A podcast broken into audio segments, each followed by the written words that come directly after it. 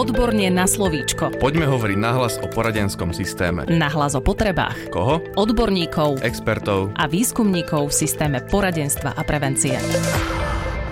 Vítame vás v podcaste Odborne na slovíčko. V najbližších troch častiach sa budeme zaoberať témou podporných úrovní. Dnes to bude konkrétne o úrovni 1. a 2. stupňa. O tom, ako vznikali, kto na nich pracoval a čo v nich odborní a pedagogickí zamestnanci nájdu, sa budeme dnes rozprávať s našimi dvoma hostiami, konkrétne s pedagogičkou Veronikou Hudákovou a so psychologom Erikom Pappom, ktorí sú zároveň koordinátormi jednotlivých úrovní podpory. Obaja naši hostia aktuálne pôsobia vo výskumnom ústave detskej psychológie a patopsychológie v rámci aktivity Pilotné overovanie multidisciplinárneho prístupu v praxi. Vitajte. Dobrý deň. Dobrý deň, ahojte. A hneď na úvod sa spýtam, ako medzi sebou úrovne podpory 1 a 2 súvisia. Pani Hudáková, začnite vy, prosím. Rada by som vysvetlila postupnosť. Podpornou úrovňou 1. stupňa rozumieme univerzálnu preventívno-výchovnú činnosť, ktorá sa poskytuje všetkým deťom a žiakom ako súčasť výchovno-vzdelávacej činnosti, a pričom cieľom je zabezpečiť optimálne podmienky pre rozvoj každého dieťaťa a žiaka.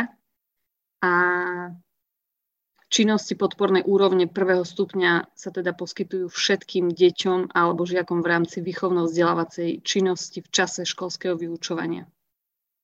V prípade, že činnosti podpornej úrovne 1. stupňa nie sú dostatočné pre dieťa alebo žiaka, osoby, ktoré sú zodpovedné za poskytovanie podpory na tomto stupni, navrhnú zapojiť do podpory dieťaťa alebo žiaka podpornú úroveň 2. stupňa, prípadne 3., 4.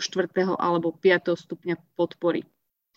O podmienkach zapojenia dieťaťa alebo žiaka do každého z týchto stupňov sa môžete dočítať alebo sú definované pre každý stupeň samostatne v príslušných dokumentoch, ktoré zverejnilo Ministerstvo školstva, vedy, výskumu a športu Slovenskej republiky v časti Transformácia poradní. Ešte doplňte vy, pán Papp. Áno, ja by som doplnil možno to, že to, ako spolu súvisia, je do určitej miery napísané aj v školskom zákone, kde teda je to prostredie rovnaké a zároveň sa tam prelínajú aj tí aktéri, ktorí poskytujú teda prvú a druhú úroveň podpory. Ale tak, ako povedala Veronika, vlastne pokiaľ nám nestačia tie intervencie a tá podpora, ktorú poskytuje 1. stupeň podpory, tak nastupuje vlastne 2. stupeň.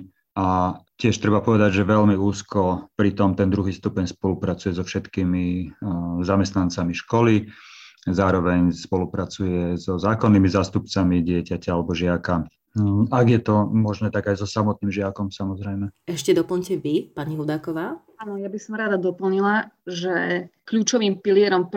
stupňa podpornej úrovne je triedny učiteľ alebo učiteľ, a ten primárne zodpovedá za výchovno-vzdelávacie činnosti, aj za koordináciu činnosti na podporu napríklad budovania či pozitívnej klímy alebo riešenie žiackych konfliktov a identifikáciu potrieb či prekážok alebo rizik.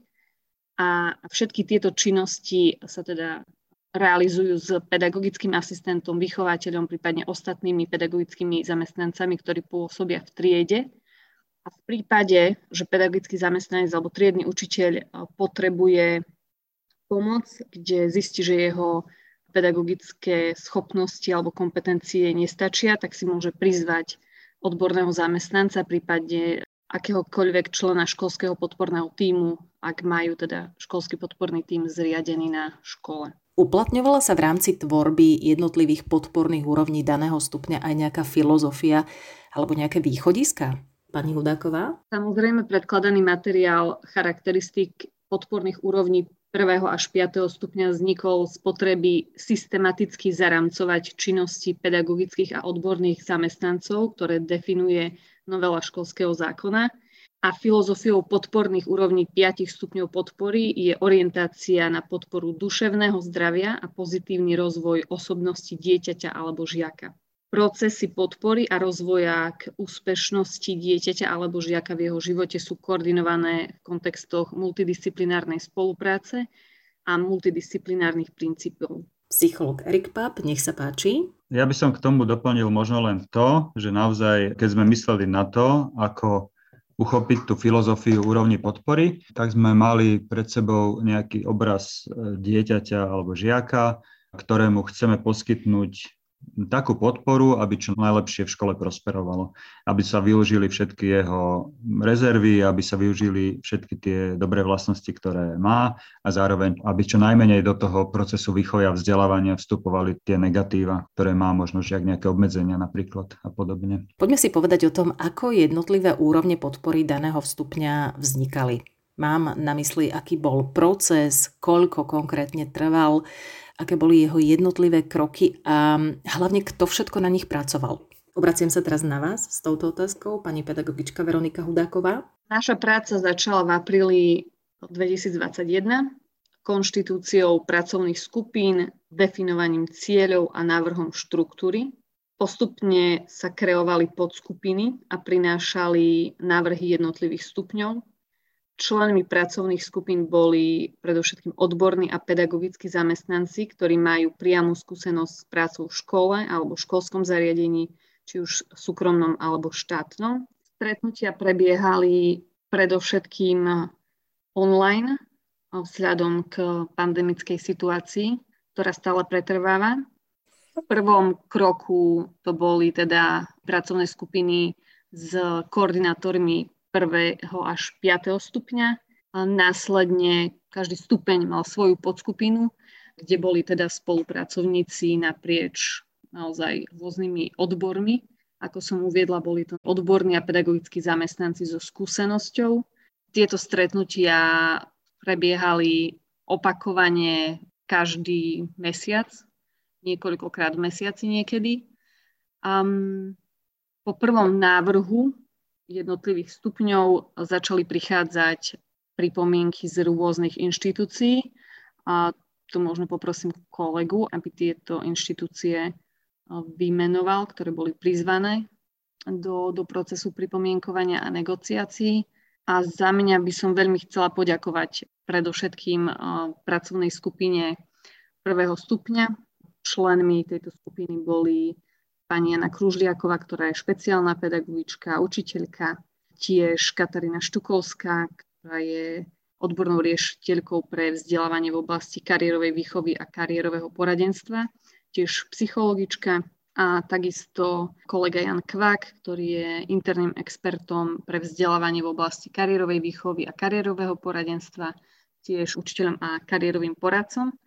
A v rámci našej teda podpornej úrovni 1. stupňa boli do diskusí pozývaní aj členovia iných skupín. Spomeniem napríklad Zuzku Krnáčovú, ktorá je garantkou napríklad stále prebiehajúceho vzdelávacieho programu Koordinácia školských podporných tímov a tiež napríklad kolega Viktor Križo, ktorý je spolu s Zuzanou Krnáčovou autorom manuálu Multidisciplinárny prístup v školách, školský podporný tím. Skúste doplniť, pán Papp. U nás v dvojke vlastne sme išli rovnakou cestou, že členmi tej skupiny, ktorá tvorila obsah druhej podpornej úrovne, tak boli psychologička, školská psychologička, liečebná pedagogička, špeciálna pedagogička. A teda konkrétne, aby som ich vymenoval, pretože chcem sa im aj touto cestou poďakovať za prácu.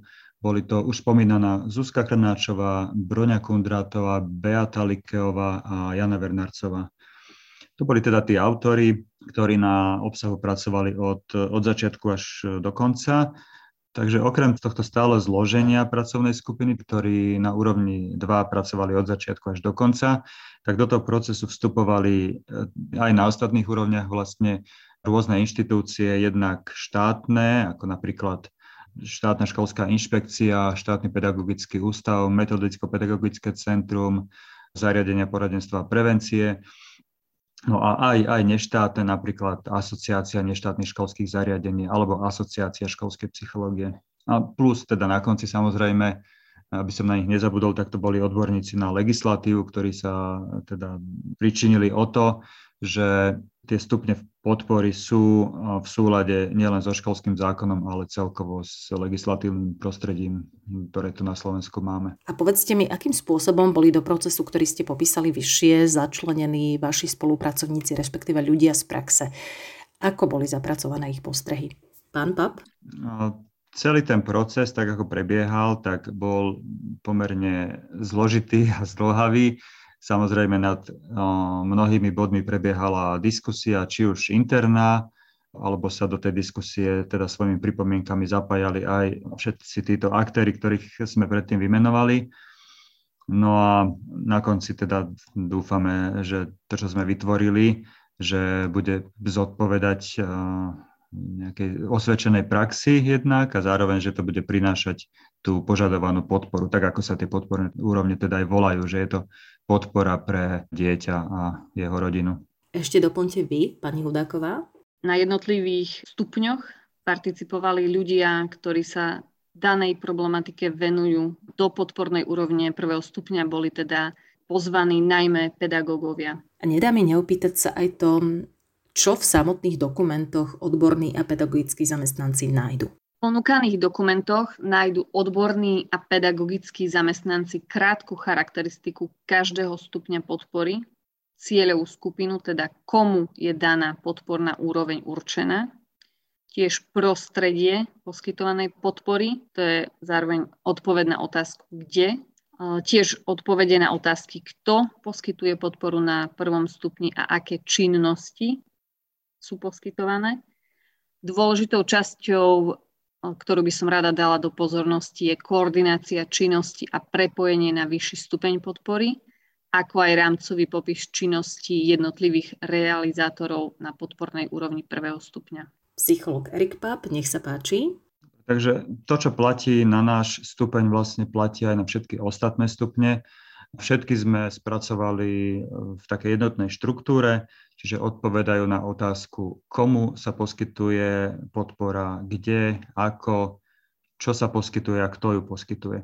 A dôraz pritom je kladený na koordináciu, zastupiteľnosť, nadväznosť a aj prepojenie tých jednotlivých stupňov. Každý z odborných zamestnancov a pedagogických zamestnancov si teda nájdu v úrovniach popis, naozaj krátky alebo stručný popis charakteristik jednotlivých stupňov a z pohľadu výkonu tej svojej činnosti. Je to takto koncipované pomerne schematicky, pretože tým zámerom bolo dať určité rámce pedagogickej a odbornej činnosti a poskytnúť tým zamestnancom také základné vodítko v tom, ako ju vykonávať, kde ju vykonávať, to, čo som už hovoril predtým, a teda ako efektívne poskytovať tú starostlivosť deťom, žiakom, ich rodinám a vlastne aj učiteľom na tej prvej úrovni. A ja si myslím, že tak, ako sme ich tie podporné úrovne štrukturovali a tak, ako sú napísané, tak dávajú veľmi pekný obraz o tom, čo by tí jednotliví aktéri mali robiť a kde by sa mali pohybovať, v akých možno aj mantineloch trochu, ale zároveň nehovoríme, že tie mantinely sa nedajú prekračovať.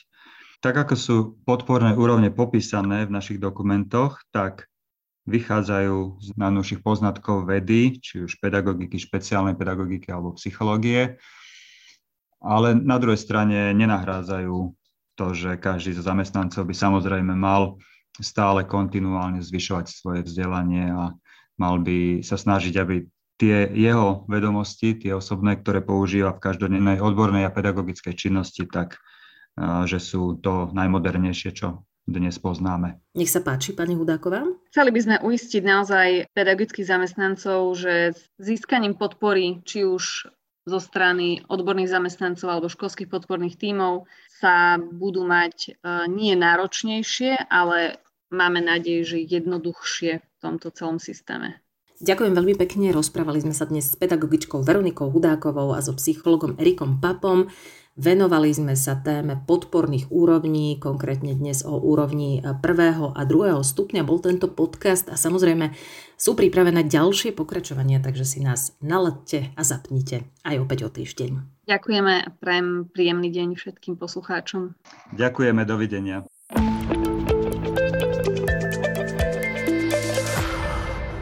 Podcast Odborne na slovíčko sa realizuje vďaka podpore z Európskeho sociálneho fondu a Európskeho fondu regionálneho rozvoja v rámci operačného programu Ľudské zdroje. Odborne na slovíčko.